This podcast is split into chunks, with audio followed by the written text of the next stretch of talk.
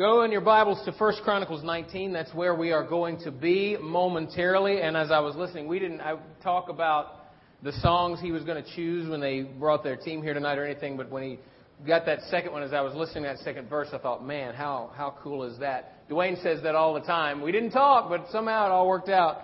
And you'll see why in just, just a moment. I'm going to make a couple of assumptions on a night like this that most, if not all of us, know the Lord. Uh, I know many of you, and I know some of your testimonies. Uh, we are going to get to that in just a little while, but we're going to assume that. We're also going to assume that tonight at the Brotherhood we are talking to the men in the room. It's applicable to everyone, but we're talking specifically to men. And my son will be in here in just a few minutes, and I can think of so many young men I wish I could say these things to, and perhaps I'll get a chance. Um, read a book a while back, and my son is read it, and I think he's going to read it again this summer called Do Hard Things. It's written by two twin brothers, Alex and Brent Harris, two remarkable teenage boys who have accomplished some amazing things. And uh, the idea is just that, that people rise to the expectations of them, and many times of teenagers, we don't expect enough. That's not what I'm talking about tonight. What I was thinking of as I was reading this text and this verse jumped out at me was not whether or not to try to do hard things. We're all called to do things that are difficult at one time or another. If you haven't been, you have been, and if you haven't been in the past, you will be in the future. So the question sometimes is, how do you do those things?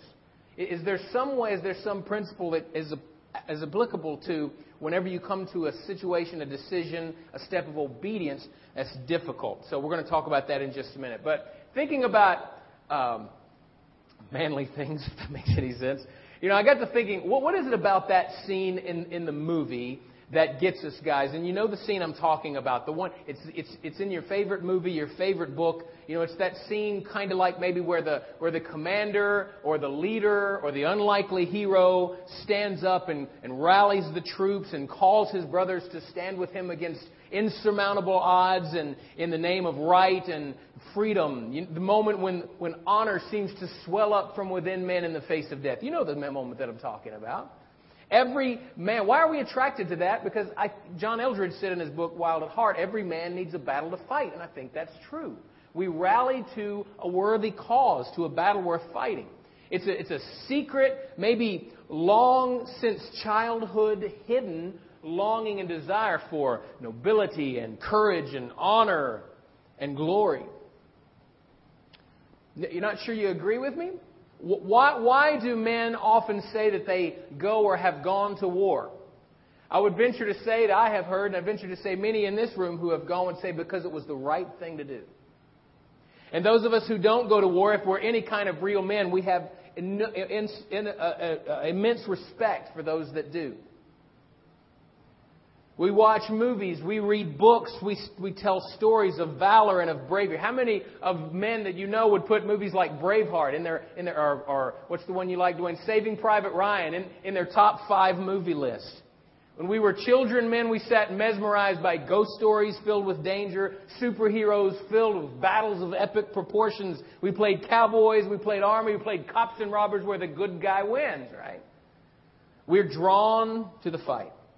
As we get older, those notions of nobility and honor get twisted by expectations, by, by, by hormones, by pressures to succeed, by pressures to score the touchdown, to be popular, to get the girl, and so on and so on. And sometimes that progresses into a life that's just dries up into mediocrity, into any significant view, to a demonstration or opportunity to show courage, since we think that in our mediocre, mundane, everyday life, there's nothing left to fight for. My brothers, there is still a fight worth fighting. And if you follow Christ and you have breath in your body, every day you smell the bloody air of war with your enemy Satan and your flesh. Every day. Every day. As for your enemy Satan, it said it in the song. Ephesians 6 tells us to put on the whole armor of God in order to fight him well. And the language there in that passage is very graphic, very clear. As for our flesh, Colossians 3 tells us to put to death, therefore, what is earthly among, in you, because on account of these, the wrath of God is coming. Perhaps the flesh is the one enemy that no matter how many times we put it to death, it just won't die. until we're with him in glory. But no matter on which battlefield or in what mode of warfare you are, you are indeed engaged, and we have to come to grips with that. The difficult thing you face can take many forms. It can be all kinds of things. It could be whether or not to give in to a temptation. You shouldn't, by the way. It might be how you're leading or not leading your family. It might be whether or not to get up and go to your job tomorrow. Is it worth it just to keep going? It's not a matter of whether or not you will fight. It's a matter of whether or not you fight on the right side and whether or not you fight well. First Chronicles 19, we see a story of battle and courage once again. And what had happened here in the first, uh, first nine verses is the Ammonites were coming to war with Israel, and they hired Syrian mercenaries to come with them, numbering 32,000 chariots. That's chariots, not including the attenders and the foot soldiers that came with them. That's the mercenary force. The Ammonite force was much bigger. And in verse 10 it says, When Joab, Joab was the commander of the armies of David, when Joab saw that the battle was set against him both in the front and in the rear, he chose some of the best men of Israel and arrayed them against the Syrians. The rest of his men he put in charge of Abishai, his brother, and they were arrayed against the Ammonites. And he said, If the Syrians are too strong for me, then you shall help me. And if the Ammonites are too strong for you, then I will help you. Be strong. Let us use our strength for our people and for the cities of our God. And may the Lord do what seems good to him. So Joab and the people who were with him drew near before the Syrians for battle, and they fled before him. And when the Ammonites saw that the Syrians fled, likewise they fled before Abishai, Joab's brother, and entered the city. Then Joab came to Jerusalem. In this story, we, we see Joab and his brother Abishai, and the armies are faced with two very powerful enemies, as we've said. They are, of course, in this story, literal, literal armies with literal weapons that pose a very literal, real threat to life and limb. And Joab is surrounded, and he's outnumbered. He's a well seasoned soldier, but he's not stupid. He knows this is trouble. What does he do? How does he handle this moment? He's managed to get his brother tangled up in this mess with him. Now, what does he say to his brother? What does he say to his men? And what can we find here to help us when we are faced with the battle? We are faced with the hard thing to do, whatever that is. Three simple steps be strong, take action, trust God. Be strong, take action, trust God. We're going to move through these three points one at a time. Be strong. Now, as I said a moment ago, Joab is a well seasoned soldier. He knows how to handle this situation. In, verse, uh, in verses 10 and 11, or verse 10 right there, immediately he sees that he's surrounded. Immediately he sets to action, choosing some of the best men, dividing them up from the rest of the men, and dividing the command. Uh, Joab's uh, men that he leads here, it's important to remember these guys were the mighty men. Okay, this is going to become much more important in just a few moments, but I want to point this out because I get together with some of these guys. We're here on Tuesday nights. We have a thing we do with some of our guys at Bible study called Band of Brothers. And when, when one of us that comes is going to preach, we bring that text and open it up to that group, and they help us. And one of the things they pointed out was the group that Joab had here was David's mighty men. These guys were very capable fighters, but they were scrappers who had learned to lead an army. They were not from military backgrounds. They were rabble and outcasts that had been given military commands. They were nothing until they came to David and David made them something. That's going to become a lot more important in just a moment. But Joab knew, as I'm sure his men knew, that none of them or their regiments could take this enemy alone. Joab gives some instructions to his brother, who had command of part of this army. Look at verses 10 to 12. Or let's go to 11. The rest of the men he put in the charge of Abishai, his brother, and they were arrayed against the Ammonites. And he said, If the Syrians are too strong for me, then you shall help me. If the Ammonites are too strong for you, then I will help you. Then he says to Abishai, after he gives that instruction, Be strong. He reminded his brother and his men that they were not in the fight alone with the enemy, a part of the enemy they were facing. And then he says to them, Be strong. Some of you here tonight, and some of the men, brothers in Christ that you know, need to be reminded that you do not fight alone. You do not fight alone. First, you have an army of brothers surround you. And each of you have men in your life that God has placed there. We're here tonight under the banner of the brotherhood. Not all of us gather with this group every time, but each of us have brothers, have men around you in your churches that God has placed around you. And He's placed them there for a reason. And they're not to criticize each other, and they're not to watch out for each other. They're to watch out for each other as you stand together. For crying out loud, we need to fight together. We need to pray together. We need to serve together. We need to stand together. We need to forgive together. We need to repent together. We need to disciple one another together. We need to encourage one another together. We need to rebuke one another together. We need to refuse to abandon or shoot our brothers when they are wounded or they fall. Decide now, think of the men in your unit who you're going to fight with rally the unit, and when you get up tomorrow and start walking the walk of faith again, start fighting together because you don't do it alone. So that when the enemy does come, and he will, you can say, if my enemy over here gets too strong for me, come help me. And if that enemy over there, that thing you're fighting with gets too strong for you, let me know and I'm going to come help you. Now, be strong. The more important part of these two words is the source of the strength. Because it's easy to hear these stories and begin to swell up and get ready to fight somebody, and you think that you're strong. You're not. The most important of the part of these two words is the source of the strength. You can surround yourself with brothers and still stand alone if you don't have Christ. We don't fight alone only because we have brothers. We must keep present in our minds that our, and our hearts that our strength doesn't come from us to begin with. We get no credit for our victories. It, it all goes to Christ. Our strength, our victories, everything comes from our standing in Christ. There's a great example of this in Luke chapter 10. Verse 16, Jesus says, The one who hears you hears me. The one who rejects you rejects me. The one who rejects me rejects him who sent me. And then the 72 disciples that he sent out start to come back, and they returned with joy, saying, Lord, even demons are subject to us in your name. And he said, I saw Satan fall like lightning from heaven, but I have given you authority to tread on serpents and scorpions and over the power of all the enemy, and nothing shall hurt you. Nevertheless, don't rejoice in this this, that the spirits are subject to you, parentheses inserted by Brother David, because it's not about you, but rejoice that your names are written in heaven. Jesus explains that when we serve Christ, when we follow Christ, we go out in His authority and His power. And some of these disciples came back and reported verification of that authority and that power. And if you follow Christ, you've been given the same authority if you have faith in Christ. Dwayne said it Sunday morning from 1 Corinthians 6:14. The same power that raised Christ from the dead and empowered these guys is the same power that resides in you. But here's the thing. The fact that we are privy to such power and authority and we have those things is not where our hope lies. It's not where our strength or our authority lies.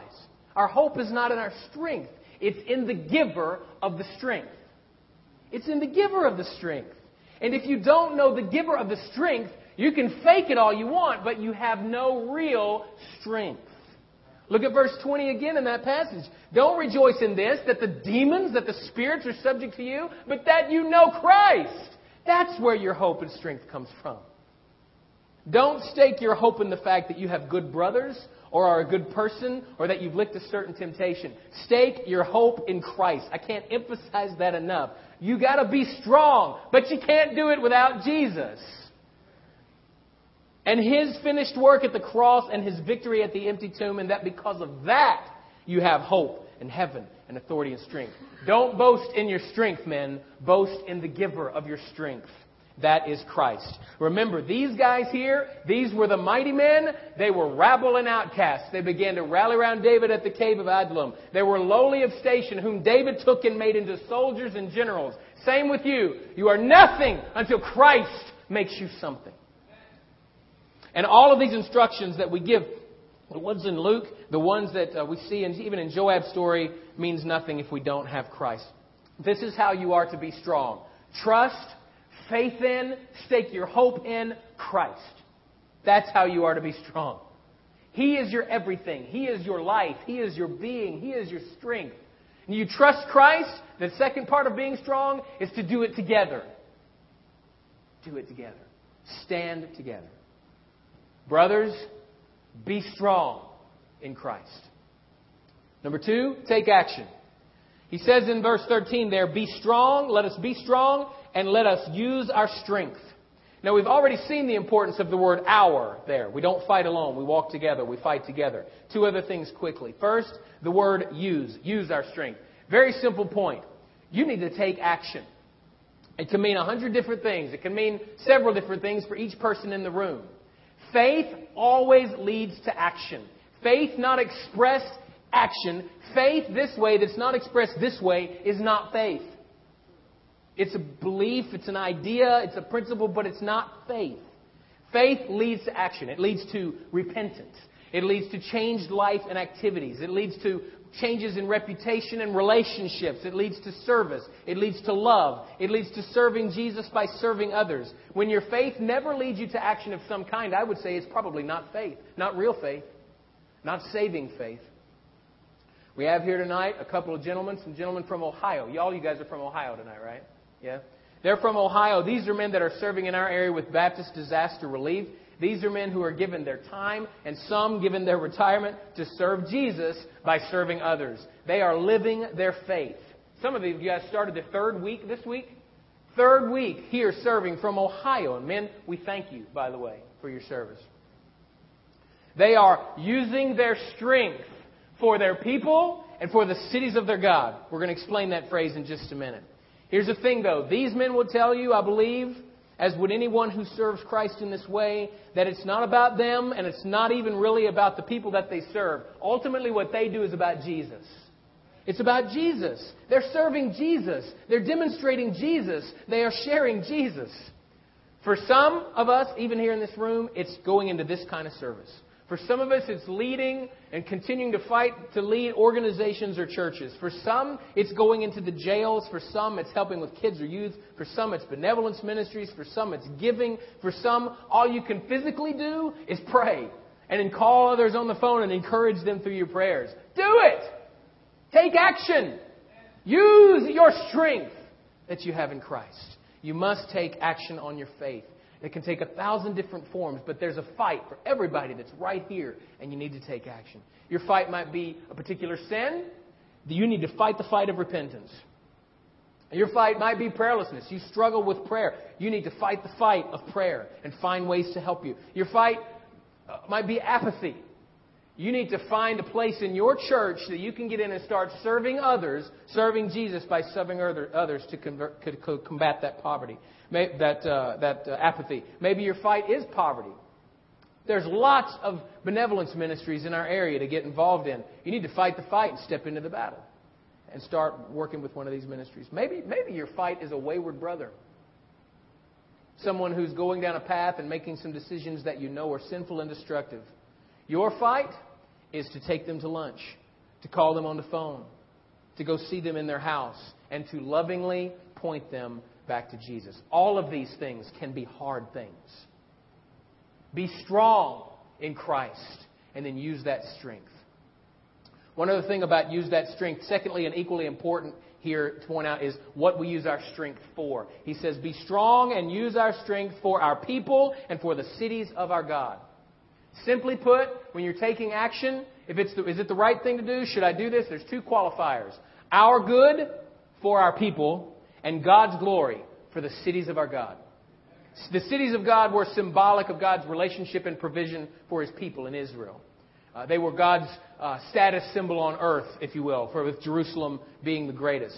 When God works in us and through us, it is always with those two things being true for our good and for his glory.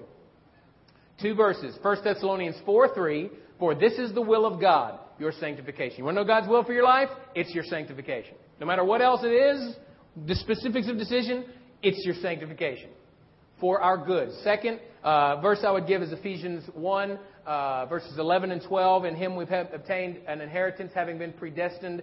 I can't remember the middle, but it goes to the end. It says that he, we who are the first to hope in Christ might be to the praise of his glory. Everything he wants to do in and through you is for your sanctification and for his glory. So we have a simple way to evaluate whatever action you're contemplating. Does it move you to being more like Christ? Is it a step toward Christ? Does it point others to Christ? And does it bring glory to God? Now, some decisions do need lots of prayer and consideration, even with this simple filter, because they're not right or wrong decisions. Should I take this job or that job? Should I go to, this college or that college? Should I uh, marry this girl or that girl? Some of us are way past that when I get it, but we won't dwell there. These are all important decisions.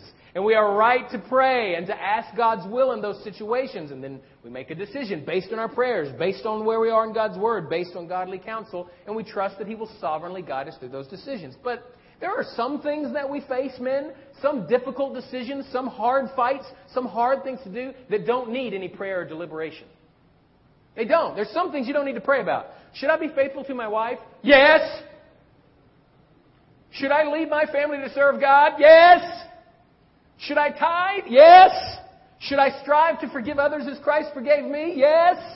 Should I repent of my sin and, and take steps that I don't do that anymore? Yes. There's some things you don't need to think about and you don't need to pray about. Lord, should I repent? Don't ever say that. You should repent. So many of us, even here tonight, maybe, are faced with decisions that don't require a whole lot of deliberation. But all of us are faced with a fight. All of us have the next step to take, the next thing to decide, the next fight to fight. Hard things that require courage and resolve and a strength, again, that you just don't have if you don't have Christ. Remember that strength comes from Christ and it is strengthened when we fight together. You need to be strong and take action. And the last thing is, you need to trust God. Watch what he says here. Now remember, Joab is a well seasoned soldier. He's a general. He's a leader of men. He's a fighter, and a fierce fighter at that. This is one guy I would not want to go toe to toe with because he would take me out. Okay? He puts, he puts his plan in place. He tells his brothers, I'm going to help you, you're going to help me. And then he says to Abishai and his men, facing this overwhelming enemy, Be strong. And let us use our strength for, the people, for our people and for the cities of our God, and may the Lord do what seems good to him. Two things quickly here, and then we're done. First, when you finally do take, and some, some of you are probably, you're thinking of that action and you've been thinking about it way too long. When you finally step up and decide to man up and take the action that you're faced with, whether it's repenting of sin or asking forgiveness or talking to that friend or stepping out in faith, whatever that may mean, you must keep in mind one very simple truth. All you can do is what you can do. All you can do is what you can do. That's all you're responsible for. You can't make anything happen beyond that. You can't make others forgive you. You can't. You can't, uh, when you repent of a sin maybe that affected a lot of people directly, you can't ask them to just release the stigma of that. You can't do that. If you have a friend that you need to go share concern with and, and maybe even reproof and rebuke, you can't make them listen to you and come around. Joab made a plan, rallied his men, prepared them for the fight, and then he released whatever would happen to God. He trusted God for the outcome of the battle. All he knew is what he had to do next. And he, didn't, he did not know what the outcome of the battle would be, by the way. You too have to trust God with whatever happens next after you decide to be strong and take action. You have to trust God. Second, important here, very quickly, is, is the name of God that's used here. I, I thought this was interesting. It's L O R D in the English versions, it's all caps. That's the covenant name of God. That's Yahweh. It's signified by the all caps. If you have an English Bible, it's most likely, Lord, there most likely is in all caps. Joab knew what name he was using here. He knew what name he was using. For a Hebrew, that name called to mind all of the things in the past that God had done for his people. That name was an instant history lesson. Okay? The point is to trust God we come back full circle. You have to know God. To trust Him, you have to know Him. You must trust Christ for your salvation. You've got to give up trying to fight the fight on your own because you are going to lose. You have to trust Christ for your salvation, get that done, and then trust Him for the strength that, will, that we've talked about. More specifically here, because of, what this, because of what we see this is important to a Hebrew, you must know what he's done and what he can do. Remember, Joab, when he called this name, it's an instant history lesson. It called to mind all of the things that God has done for you. When you call on the name of God and you're in those situations, remember, you know what, better than this, continually remember what God has done for you. Tell yourself over and over and over and over what He's done for you. What did He do for me? He saved you. He forgave you. He cleansed you. He's continually, over and over, because we all need it, continually sanctifying you and forgiving you. He's given you an inheritance incorruptible in eternity. Tell yourself over and over and over. And for goodness sake, tell others. Tell men younger than yourselves, especially if you have family. Tell them. Deuteronomy 4 9 says, Only take care, keep your soul diligently, lest you forget the things that your eyes have seen, and lest they depart from your heart all the days of your life. Make them known to your children and your children's children. Matt Oshel, good friend of mine, he's at Band of Brothers every Tuesday night. A while back, he preached a message and he was talking about this very thing. And he begged the men of this church, please tell your God story to my children. They don't just need to hear mine, they need to hear yours. And you have young men in your life. One of them sitting right here on the front row. He needs to hear your God story. Tell your story, tell it to yourself, tell it to others. You know why? That way, when it comes time to act, you will instantly know what God can do because you'll be reminded of what He's done. By the way, I say you have to know what He's done and what He can do because you can't know what He will do. That's not your job. Your job is not the outcome of the battle. Your job is to be strong. Be strong in Christ, standing together as brothers. Your job is to take action in Christ Whatever it is, for your good, for our good, and for His glory. And your job is to trust God in Christ for what only Christ can do.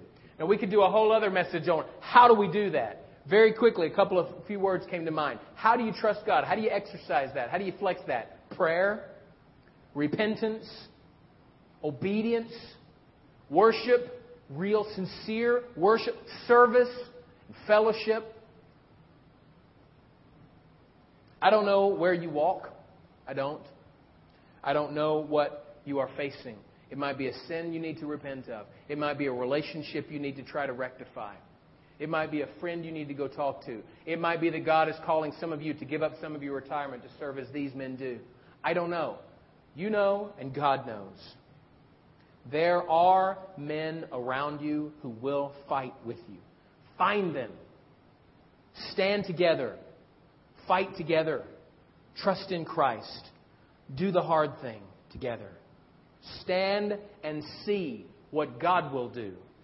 And may the Lord do what seems good to him. Let's pray. Father God, I, I still, even more, it seems now, as I was when I was a boy, I read these stories in your word, and they just mesmerize me all over again stories of, of honor and of courage and of uh, bravery and, and of battle. But as I'm older now, Lord, I see, first of all, these, these stories are not just stories. This is history. And because you are my God, this is my history. This is these men's history. This is not some distant tale in a foreign land that has nothing to do with us. Joab's fight is our fight to trust God and to take whatever that next step of obedience is. So I pray for these men here tonight as I pray for myself. I pray for my son who's here listening. Lord, help us first to know you, to truly know you, to faith in you, and then to be strong in the, in the, in the, in the strength that can only come from Christ. To step by step by step take action. And then help us, Lord. We are men. Many of us are fixers. We want to see things get done. We want to see things to resolution. God, I pray that you will help us with what might be the hardest one. That is to trust you with the outcome. to trust you with the results. I pray that for these men, some of whom are fathers and grandfathers. All of us, all of us, Lord, are brothers. So whatever it is, Lord, whatever it is, help us to be strong, take that action, and trust you. And for what you will do, we don't know what you will do, but you do. We give you thanks. We give you praise. In Jesus' name, amen. Thank you for the privilege of allowing me to speak. I'll be around here for a little while if you'd like someone to pray with you, but I encourage you, men, find the brothers God has placed around you and stand together. Thank you.